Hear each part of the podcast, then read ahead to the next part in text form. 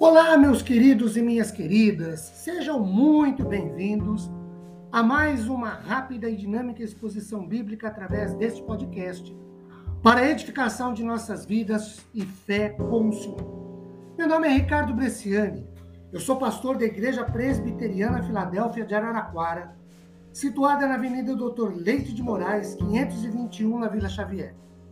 Pessoalmente, é uma grata realização compartilhar uma citação bíblica com todos vocês. Hoje, tendo por base segundo Samuel, capítulo 22, do versículo 2 ao 7, e eu peço que você tenha a sua Bíblia para acompanhar na medida em que isso lhe for possível.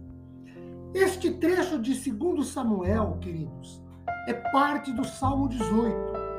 E ambos os trechos, óbvio, escritos pelo rei Davi, registra o cântico dele, rei Davi, no dia em, em ação de graças, no dia em que o Senhor o livrou das mãos dos seus inimigos e das mãos do rei Saul, de acordo com o versículo 1.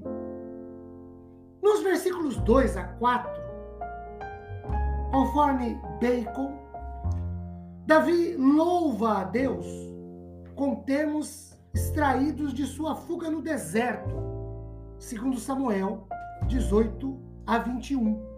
E aí, para Davi, Deus é rochedo, versículos 2 e 3. Deus é lugar forte, versículo 2. Deus é libertador, versículo 2. É defesa ou escudo, versículo 3. É a força da salvação ou do livramento, versículo 3. É baluarte ou alto retiro, verso 3. Também Salvador, versículo 3. Em Deus, Davi se refugia, versículo 3, e ele fala por isso, ele fala disso por duas vezes.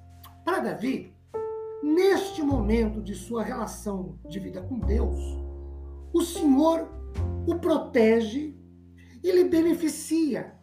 E isso Davi reconhece e por isso exalta, louva e bendiz ao Senhor. Quando no verso 4, Davi diz que invoca o Senhor e é liberto ou salvo de seus inimigos, ele reitera a ação protetora do Senhor a favor dos seus, de acordo com os versículos 5, 6 e 7. Davi declara no verso 7 ser o Senhor o seu Deus, ou a fé de Davi, seu compromisso de crer, de confiar, de acreditar e de depender espiritualmente falando, é monoteísta. Num só Deus, o Senhor Criador dos céus e da terra. Nesse Deus, Davi confia ou se refugia. Verso 3, como já vimos. Davi invoca ou pede ou busca esse Deus. Verso 4. Davi exalta as grandes salvações ou os grandes livramentos que Deus operaliza, disponibiliza a seu favor. Meus amados e queridos, que Deus nos fortaleça na vida e na fé. Abençoe-nos e as nossas famílias também.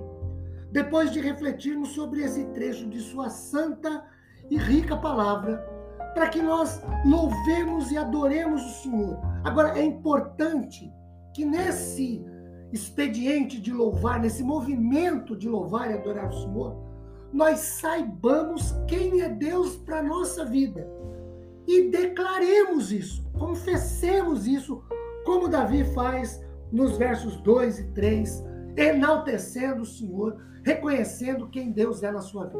Que Ele nos abençoe com paz. Amém.